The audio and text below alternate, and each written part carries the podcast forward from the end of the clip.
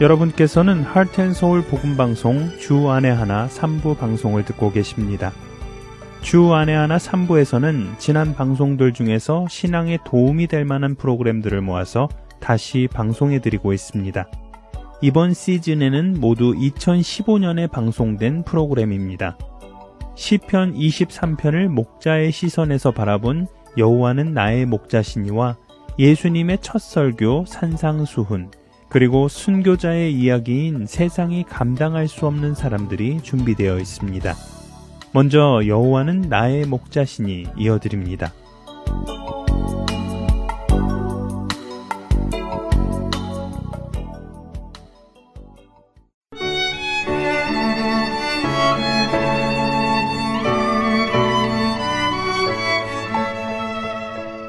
애청자 여러분 안녕하세요. 여호와는 나의 목자시니 진행의 강승규입니다. 지난 시간에 우리는 시편 23편 1절의 말씀 중 내게 부족함이 없으리로다 하는 말씀을 살펴보았습니다. 부족함이 없다 하는 고백은 잘 먹고 잘 살고 만사 형통하는 세상적인 관점에서의 부족함이 없는 것이 아니라 나보다 나를 더 많이, 더 깊이 아시는 목자이신 하나님께서 나의 모든 필요를 아시기에 채우실 것이라는 믿음 속에서 나오는 고백인 것을 생각해 보았습니다. 나를 위해 목숨까지도 아끼지 않으신 선한 목자이신 예수 그리스도께서 그리고 아들의 목숨까지도 아끼지 않으시고 우리에게 주신 하나님 아버지께서 도대체 무엇을 더 아까워 하시겠습니까? 그분께서 우리에게 허락하시지 않는 것들은 우리를 사랑해서입니다. 우리를 잘 아시기에 그러시는 것입니다. 우리가 원하는 대로 허락하셨을 때의 결과를 잘 아시기에 허락치 않으시는 것입니다. 참된 목자이신 그분 안에서 양육을 받는 양들은 결코 부족한 것이 있을 수 없습니다. 나에게 가장 필요한 것들을 그분은 늘 준비하시고 인도해 나가시기 때문이지요. 양이라는 동물은 굉장히 민감한 동물이기에 웬만하면 눕지 않는다고 합니다. 사실 대부분의 초식 동물들은 눕는 경우가 거의 없습니다. 늘 자신을 잡아먹으려는 맹수들에 노출되어 있기 때문에 초식 동물들은 눕지 않고 언제든지 도망갈 자세를 취하고 있지요. 목자들에 의하면 양은 그 성질상 네 가지 조건이 충족되지 않으면 눕는 것이 불가능하다고 합니다. 그 네 가지 조건은 어떤 것일까요? 첫째 조건은 방금 말씀드린 대로 대부분의 초식 동물이 가지고 있는 육식 동물의 공격으로부터의 두려움입니다. 자신이 잡혀 먹을지도 모른다는 두려움에서 완전히 벗어나지 못하면 양은 누우려 하지 않는다고 합니다. 두 번째 조건은 어, 양은 혼자 생활하는 짐승이 아니고 집단 안에서 단체 생활을 하는 짐승이기에 자기들 사이에 불화가 있으면 눕지 않는다고 합니다. 셋째로 양은 파리나 기생충의 피해를 자주 보게 되는데요. 그런 해충으로부터 몸이 편안하지 않을 때에도 눕지 않는다고 합니다. 그리고 마지막으로 네 번째, 양은 배부르게 꼴을 먹지 않는 한 누우려 하지 않는다고 합니다. 결국 양이 누워서 쉬기 위해서는 두려움과 긴장과 괴로움과 배고픔에서 놓였다는 확실한 느낌이 있어야 한다는 것입니다. 그런데 놀라운 것은 양에게 이 네 가지를 충족시켜 줄 수 있는 존재는 오직 목자 외에는 없다는 것입니다. 양은 결코 스스로 이 네 가지를 충족할 수 없고 다른 짐승이 이 네 가지를 충족시켜 줄 수도 없습니다. 또한 사꾼 목자가 이 네 가지를 충족시켜 줄 수도 없습니다. 오직 양을 진실로 사랑하는 선한 목자만이 이것들을 충족시켜 줄 수 있고 양에게 참된 안식을 줄 수 있다는 것입니다. 이 네 가지 조건을 좀 더 살펴보면 양은 소심하고 겁이 많아서 자기 무리에 애완견 한 마리만 뛰어들어와도 사방으로 흩어지며 도망을 간다고 하는데요. 그리고 실제로 들깨나 늑대와 같은 동물들이 뛰어들어오면 임신한 양들은 유산을 할 정도로 심각한 스트레스를 받는다고 합니다. 모두 잠든 밤중에 이런 맹수들이 뛰어들어오면 다음날 수많은 양들이 죽어 있는 것을 목자는 발견하게 된다고 합니다. 이것은 목자에게 너무도 큰 손실이지요. 그렇기에 목자는 양을 위협하는 모든 조건들을 늘 주시해서 바라보고 미리미리 사전에 방지하는 데에 최선을 다합니다. 부시럭 소리만 나도 목자는 무기를 들고 확인을 하러 나아가지요. 목자는 양들이 이런 두려움에서 벗어날 수 있도록 늘 최선을 다하고 있습니다.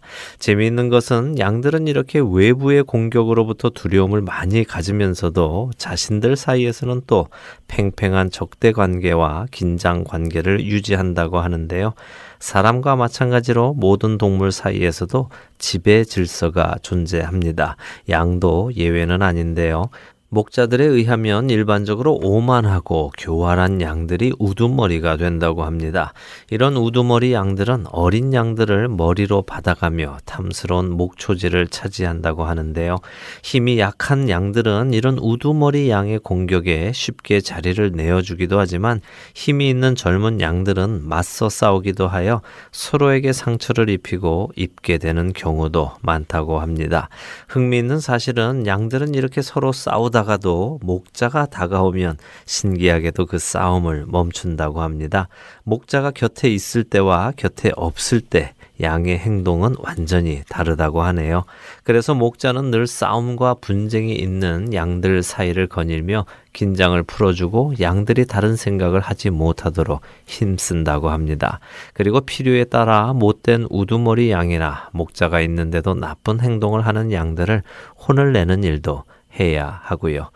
목숨을 빼앗으려는 맹수들의 공격에서 해방되고 자신들 사이에 팽팽한 긴장 속에서 해방이 되어도 양들은 또 다른 문제를 만나게 되는데요. 바로 늘 그들을 쫓아다니는 해충들의 공격입니다. 이미 많이 알려진 대로 이런 해충들은 늘 물기가 있는 양의 코 속에 집을 짓거나 알을 낳는 일을 한다고 하지요. 그로 인해 양은 코 속이 늘 간질거려 벽에 머리를 받는 일을 자주 한다고 합니다. 그리고 심하게는 이렇게 머리를 받다가 죽어버리는 일도 생긴다고 합니다. 목자는 그렇기에 늘 자신이 돌보는 양들에게 해충이 피해를 주지 않도록 배려해야 한다고 합니다. 사실 이 일은 결코 쉽지 않은 일이라고 하는데요. 왜냐하면 목자는 끊임없이 양들에게 살충제로 씻어주고 해충약을 먹이기도 해야 하고 해충을 비벼 떨어낼 수 있는 덤불도 준비해야 하기 때문입니다. 이것들은 목자의 많은 돈과 시간 그리고 노력을 필요로 하지요. 이렇게 외부의 공격, 공동체 안에서의 긴장, 해충으로부터의 괴로움들에서 해방된 양들은 이제 배가 불러져야 비로소 누울 수 있게 됩니다. 다윗은 시편 23편에서 그가 나를 푸른 풀밭에 누이신다고 고백합니다. 하지만 사실 이 이스라엘 지역에서 푸른 풀밭을 만나기란 쉽지 않습니다. 더군다나 다윗이 살던 베들레헴 지역은 메마르고 햇볕이 강해 갈색의 색바랜 황무지가 대부분인데요. 그렇기에 그런 지역에서 푸른 풀밭에 양들을 누이기 위해서는 푸른 풀밭을 직접 가꾸어야 한다고 합니다. 거친 자갈밭을 일구고 가시덤불과 잡초들을 제거하고 깊이 흙을 고른 후에 씨를 뿌리고 관리하여 양들이 먹을 수 있는 꼴을 준비해야 하는 것이지요. 황폐한 황무지에서 푸른 풀밭을 만난다는 것은 목자의 엄청난 수고가 그 안에 담겨 있음을 뜻하는 것입니다. 지금까지 나눈 이 네 가지의 조건이 충족되지 않으면 양은 결코 눕지 않습니다. 다윗이 목자이신 여호와 하나님께서 나를 푸른 풀밭에 누이신다고 고백하는 것은 바로 나의 그 하나님께서 나를 모든 외부적인 공격에서 지켜주심으로 내 안에 두려움이 없게 해주시는 분이시며 늘 나와 함께 하심으로 내가 다른 사람들과 쓸데없는 신경전을 펴지 않게 하시고 나를 귀찮게 하고 괴롭히는 작은 문제들까지도 담당하시고 관리하시며 내가 살아갈 수 있는 모든 환경을 준비하시고 만들어 주시는 분이시라는 것을 고백하는 것입니다. 오늘도 우리의 목자 되시는 하나님께서는 우리를 푸른 풀밭에 누이시기 위해 잠도 주무시지 않으시며 우리를 지키시고 우리의 필요를 채우시며 우리가 자라나갈 수 있도록 모든 노력을 아끼지 않으십니다. 그 하나님께 감사의 찬양을 올려드리지 않으시겠습니까? 여호와는 나의 목자시니 다음 주 이 시간에 다시 만나 뵙겠습니다.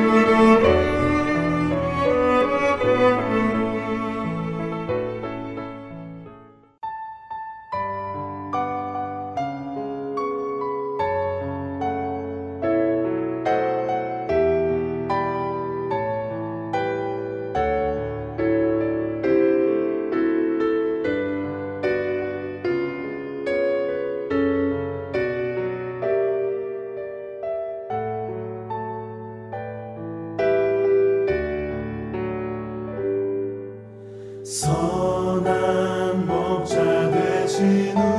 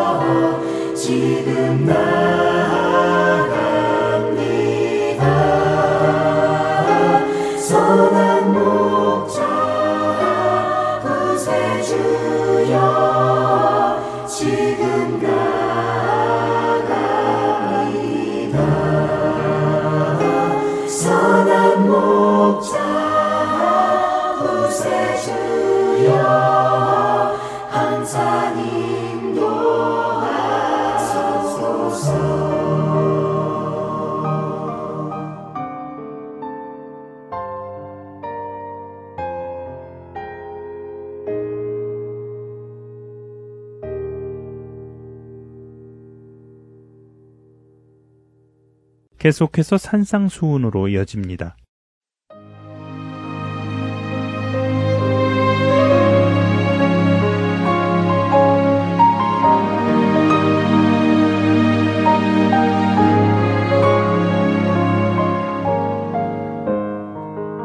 할텐 서울 복음 방송 애청자 여러분 안녕하세요. 산상수훈 진행의 최소영입니다. 여러분과 함께 마태복음 5장부터 7장의 내용인 예수님의 산상수훈을 공부하고 있는데요. 지난 시간까지 공부한 5장의 내용들을 간략하게 짚어보면 산상수훈의 배경, 팔복, 빛과 소금, 율법의 완성자이신 예수님, 그리고 살인, 간음, 이혼, 맹세, 보복, 원수 사랑에 관한 예수님의 말씀이었지요. 이제 오늘부터 6장의 내용을 공부할 텐데요. 오늘은 6장의 첫 부분, 구제에 관한 예수님의 말씀을 살펴보도록 하겠습니다. 마태복음 6장 1절부터 4절입니다. 사람에게 보이려고 그들 앞에서 너희 의를 행하지 않도록 주의하라. 그리하지 아니하면 하늘에 계신 너희 아버지께 상을 받지 못하느니라. 그러므로 구제할 때 외식하는 자가 사람에게서 영광을 받으려고 회당과 거리에서 하는 것 같이 너희 앞에 나팔을 불지 말라. 진실로 너희에게 이르노니 그들은 자기 상을 이미 받았느니라. 너는 구제할 때에 오른손이 하는 것을 왼손이 모르게 하여 내 구제함을 은밀하게 하라. 은밀한 중에 보시는 너희 아버지께서 갚으시리라. 마태복음 6장 1절부터 18절은 올바른 구제와 기도, 금식에 관한 예수님의 말씀입니다. 구제, 기도, 그리고 금식, 이 세 가지는 유대인들이 열심히 지키는 경건의 행위였습니다. 구제는 이웃과의 관계, 기도는 하나님과의 관계, 그리고 금식은 자신과의 관계에서 보여주는 경건 행위로서 예수님 당시 서기관들과 바리새인들은 이 세 가지를 철저히 지켰습니다. 그러나 그들의 이러한 열심에도 불구하고 예수님은 그들이 행하는 구제와 기도와 금식의 모습을 지적하시며 어떻게 하는 것이 참된 구제, 기도, 금식인지 가르쳐 주십니다. 먼저 1절에서 사람에게 보이려고 그들 앞에서 너희 의를 행하지 않도록 주의하라. 그리하지 아니하면 하늘에 계신 너희 아버지께 상을 받지 못하느니라 하고 말씀하시는데요. 어떤 사람들은 사람에게 보이려고 사람들 앞에서 구제와 기도와 금식을 했다는 것입니다. 그 어떤 사람들의 대표적인 예가 바로 바리새인들이었지요.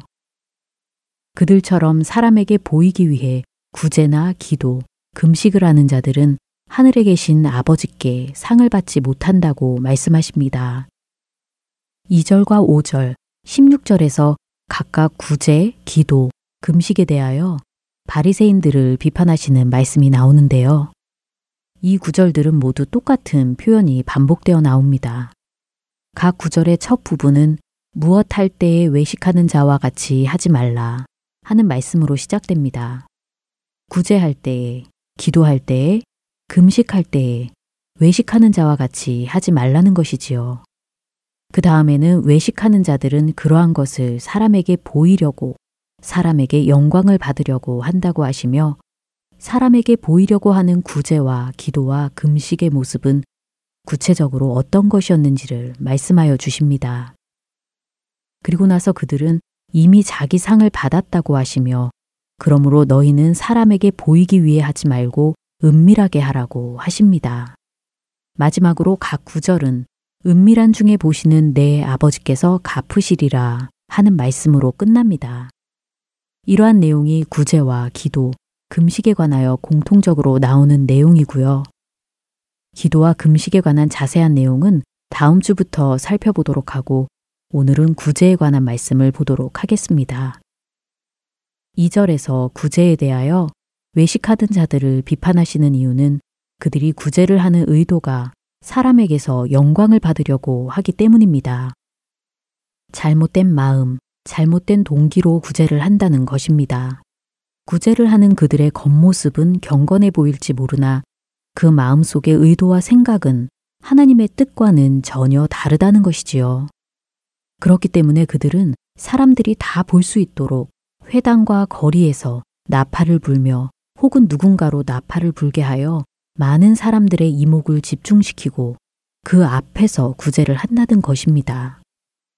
이러한 그들의 모습을 상상해 보면 어떻게 그렇게 노골적으로 다 보는 앞에서 구제를 할까? 나는 적어도 그렇게 하지는 않는데 하는 생각이 들지는 않으시나요? 그러나 그들의 이러한 행위는 마음속 숨은 동기가 겉으로 드러난 모습일 뿐입니다. 겉으로 잘 드러나지 않으면서도 얼마든지 그들과 같은 마음, 즉 사람에게 영광을 받으려고 구제할 수 있다는 것이지요. 많은 사람들까지는 아니더라도 주위의 몇몇 사람들의 인정과 칭찬을 받기 위해 혹은 스스로 좋은 일을 했다는 만족감과 자기 의를 위해 행할 수도 있다는 것입니다. 그리고 세상적인 관점에서는 이러한 동기와 의도를 나쁘다고 하지 않습니다. 왜냐하면 세상 사람들은 구제를 하는 이유가 하나님께 있지 않기 때문입니다. 그것이 우리를 향한 하나님의 뜻이기 때문에 하는 것이 아니라 구제 자체가 좋은 일이기 때문에 한다는 것이지요. 그렇게 세상 사람들은 구제를 하는 것이 당연한 것이 아니라 안 할 수도 있는 것이고 만약 한다면 사람들로부터 칭찬받아 마땅한 행위인 것입니다. 그러나 성경에는 구제가 하면 좋고 안 해도 그만인 것이 아니라 하나님의 자녀들이 마땅히 해야 할 명령으로 나옵니다. 레위기 19장에서는 곡식을 거둘 때 밭 모퉁이까지 다 거두지 말고 떨어진 이삭도 줍지 말며 포도원의 열매도 다 따지 말고 떨어진 열매도 줍지 말라고 말씀하십니다. 가난한 사람과 거류민을 위하여 내버려 두라는 것입니다. 이 말씀을 잘 생각해 보면 나의 바치고 나의 곡식인데 그것을 남김없이 전부 다 가지라고 하시지 않습니다. 가난한 자들을 위해 남겨두라는 것입니다. 또한 내 포도원이고 내가 수고하여 맺은 열매인데 전부 다 나의 소유로 삼으라고 하시지 않습니다. 가난한 사람과 거류민을 위해 남겨두어야 합니다. 신명기 15장에서도 땅에는 언제든지 가난한 자가 그치지 아니하겠으므로 내가 내게 명령하여 이르노니 너는 반드시 내 땅 안에 내 형제 중 곤란한 자와 궁핍한 자에게 내 손을 펼지니라 하고 말씀하십니다. 이 말씀에서도 명령이라고 하시며 반드시 내 형제 중 곤란한 자와 궁핍한 자를 도우라고 하십니다. 그러므로 우리가 구제를 하는 이유는 그것이 우리의 모든 소유의 주인 대신 하나님의 명령이며 가난한 자를 돌보는 것이 하나님의 뜻이기 때문입니다. 다른 사람에게 보이기 위해 자신의 경건을 자랑하기 위해 하는 것이 아니라 우리의 하늘 아버지의 뜻을 따라 한다는 것입니다. 그리고 사람에게 영광을 받으려고 구제하는 자들은 자기 상을 이미 받았다고 말씀하십니다. 사람들의 박수와 인정과 칭찬이라는 상을 받은 것이지요. 그리고 나서 예수님은 3절과 4절에서 너는 구제할 때에 오른손이 하는 것을 왼손이 모르게 하여 내 구제함을 은밀하게 하라. 은밀한 중에 보시는 너의 아버지께서 갚으시리라 하고 말씀하십니다. 오른손이 하는 것을 왼손이 모를 만큼 은밀하게 하라고 하십니다. 이것은 다른 사람들에게 알리지 않고 조용히 하는 것뿐 아니라 자기 자신도 그것을 기억하지 못할 만큼 너무나 당연하게 하는 것을 의미합니다. 구제는 다른 사람에게 인정받기 위해서나 자기 자신의 만족감을 위해서가 아니라 오직 하나님의 선하신 뜻을 따라 하는 것이기 때문입니다. 그렇기에 우리가 하는 구제를 주목하여 보시는 분은 오직 하나님 한 분이며 은밀한 중에 보시는 우리의 아버지께서 상을 주실 것이라고 말씀하십니다. 구제에 관한 예수님의 이 말씀 앞에 우리는 자신을 잘 살펴야 할 것입니다. 혹시 우리도 사람의 영광을 하나님의 영광보다 더 사랑하지는 않는가 하고 말입니다. 하나님의 뜻을 따라 은밀히 구제하며 하나님의 영광만을 사모하는 저와 여러분 되시길 소원합니다. 오늘은 마태복음 6장 1절부터 4절에 나온 구제에 관한 예수님의 산상수훈을 상고하여 보았습니다. 다음 시간에는 기도에 관한 주님의 말씀을 공부하도록 하겠습니다. 여러분 안녕히 계세요.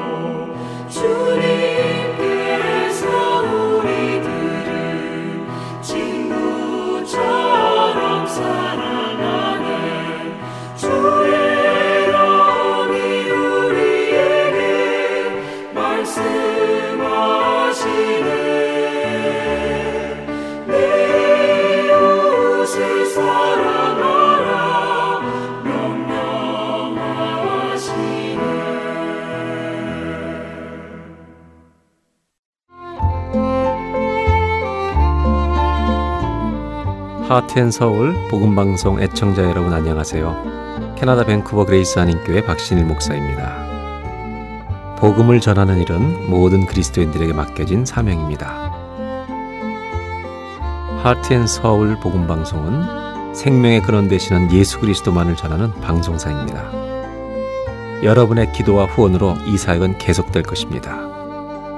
믿지 않는 자들에게는 복음을, 믿는 자들에게는 영적 성장을 전해줄 것입니다. 이 귀한 사역에 여러분들의 동참과 기도와 후원을 부탁드립니다. 감사합니다.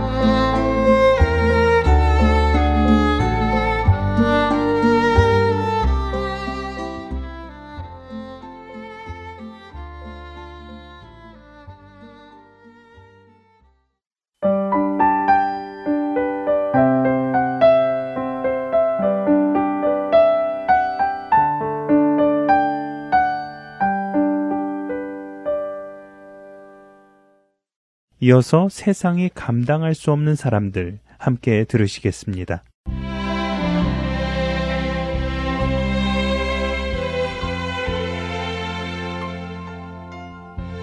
여러분 안녕하세요. 세상이 감당할 수 없는 사람들 진행의 강승규입니다. 기독교를 상징하는 몇 가지의 중요한 단어들이 있습니다. 믿음, 죄사함, 구원, 부활 이런 단어들인데요. 그 중에서도 부활은 인간이 만들어낸 종교들과의 가장 차별화되는 개념 중의 하나입니다. 다른 존재로 새롭게 태어난다고 하는 생각이나 죽은 후에는 몸이 아닌 영혼으로 살아간다는 생각들과는 많은 차이가 있지요. 예수님은 부활하심으로 우리에게도 부활이 있음을 미리 보여주셨습니다. 그것은 다른 존재로 태어나는 것도 아니고 영혼만 둥둥 떠다니는 것도 아닙니다. 예수님께서 몸으로 다시 부활하신 것처럼 우리 역시 새로운 몸을 입고 부활할 것입니다. 부활은 생명의 주인 되시는 하나님만이 행하실 수 있는 초자연적인 것입니다. 그런데 이 자연을 초월하는 하나님의 능력을 이해하지 못하는 세상의 사람들은 부활의 신앙을 가지고 있는 그리스도인들이 부활하지 못하게 하기 위해 그들을 죽인 후 그들의 시신을 훼손하는 일을 많이 하였습니다. 그 몸을 여러 조각 내어 서로 다른 곳에 버리거나 아예 태워 뼈를 갈아 강물에 흘려 보내기도 했습니다. 그들은 그렇게 함으로 그리스도인들의 부활 신앙을 없애려 했습니다. 그러나 우리는 압니다. 하나님의 능력은 그런 그들의 수준과는 결코 비교될 수 없다는 것을 말입니다. 긍휼이 풍성하신 하나님이 우리를 사랑하신 그 큰 사랑을 인하여 허물로 죽은 우리를 그리스도와 함께 살리셨고 또 함께 일으키사 그리스도 예수 안에서 함께 하늘에 앉히시니 이는 그리스도 예수 안에서 우리에게 자비하심으로써 그 은혜의 지극히 풍성함을 오는 여러 세대에 나타내려 하심이라. 에베소서 2장 4절에서 7절의 말씀입니다. 성경은 하나님께서 이미 우리를 살리셨고 이미 우리를 그리스도와 함께 일으키셨으며 그리스도와 함께 하늘에 앉히셨다고 표현하십니다. 그것은 반드시 될 일이기에 그렇습니다. 이 하나님의 능력으로 이루어지는 부활의 신앙을 가진 사람은 이 세상에서 두려울 것이 없습니다. 왜요? 부활할 것이기에 그렇습니다. 그 부활의 신앙이 있었기에 사도 바울은 나는 날마다 죽노라 라고 고백할 수 있었던 것입니다. 이런 부활의 신앙을 가지고 끝까지 믿음의 선한 싸움을 싸운 한 소녀가 있습니다. 기원 후 177년경 지금의 프랑스 지역에는 고울 족속들이 사는 고울 지방이 있었습니다. 로마가 그 지역을 집권하던 당시 고울 지방에도 그리스도인들을 향한 혹독한 핍박이 찾아왔습니다. 곳곳에서 색출되어 잡혀온 그리스도인들은 감옥에 갇히고 고문을 받으며 맹수에게 던져지거나 화형당하는 일이 계속해서 일어났습니다. 이 중 블란디나라는 노예 소녀가 있었습니다. 오늘은 세상이 감당하지 못했던 블란디나의 이야기를 들어보겠습니다.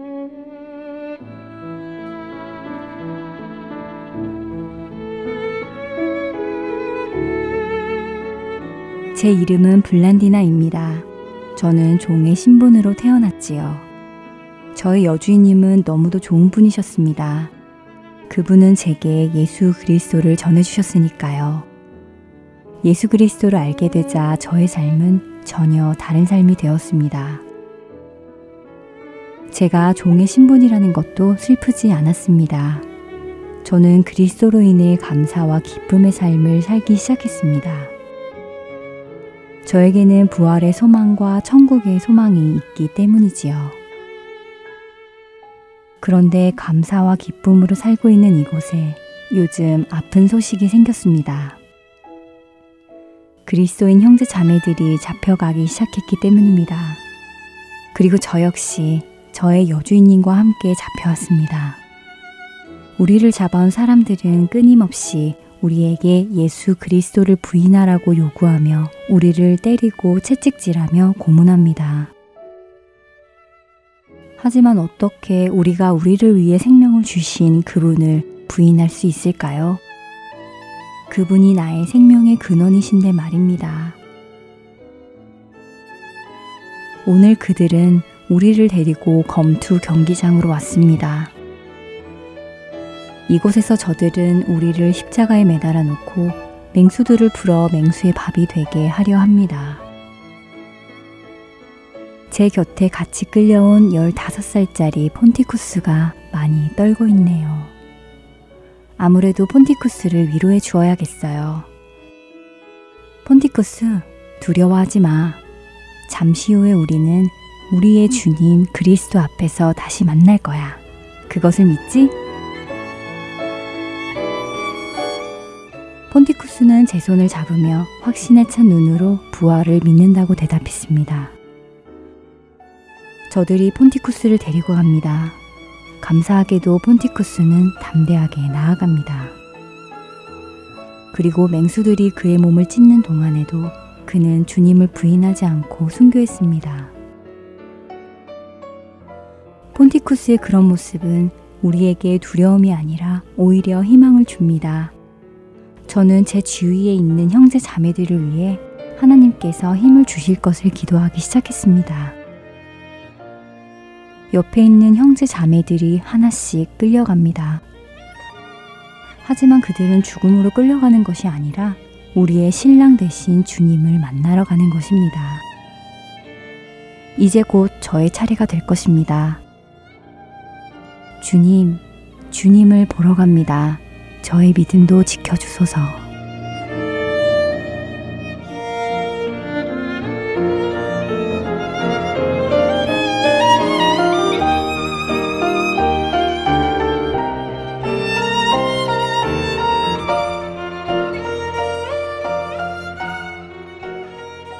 그날 블란디나는 마지막으로 끌려나갔습니다. 그들은 그녀를 십자가에 달고 맹수를 풀었지만 어찌된 일인지 맹수들은 그녀를 물지 않았습니다. 하는 수 없이 그들은 그녀를 달구어진 쇠 의자에 앉혀 온몸에 살이 타들어가는 고통을 주었습니다. 그리고는 그녀를 사나운 황소 우리 안에 던졌습니다. 황소는 그녀의 몸을 뿔로 들이받아 갈기갈기 찢기 시작했습니다. 그녀가 죽자 핍박자들은 그녀의 시신을 6일 동안 길거리에 전시하며 그리스도를 믿으면 어떻게 되는지를 보여주었습니다. 그런 후 그들은 그녀의 시신을 불에 태워 재로 만들었고 그 일부를 론 강에 던졌습니다. 이렇게 함으로 순교자들이 다시는 부활하지 못할 것이라고 믿었기 때문입니다. 그러나 이 땅에서 우리의 육체가 짐승에 물려 갈기갈기 찢긴다 하더라도 불에 타서 죄가 된다 하더라도 우리는 그리스도께서 우리의 이름을 부르시는 그날 온전한 몸으로 또 영광스러운 몸으로 다시 일어설 것입니다. 그들의 마침은 멸망이요. 그들의 신은 배요. 그 영광은 그들의 부끄러움에 있고 땅의 일을 생각하는 자라. 그러나 우리의 시민권은 하늘에 있는지라. 거기로부터 구원하는 자 곧 주 예수 그리스도를 기다리노니 그는 만물을 자기에게 복종하게 하실 수 있는 자의 역사로 우리의 낮은 몸을 자기 영광의 몸의 형체와 같이 변하게 하시리라. 빌립보서 3장 19절에서 21절의 말씀입니다. 부활의 소망이 있는 사람을 세상은 감당할 수 없습니다. 세상이 감당할 수 없는 사람들 마치겠습니다.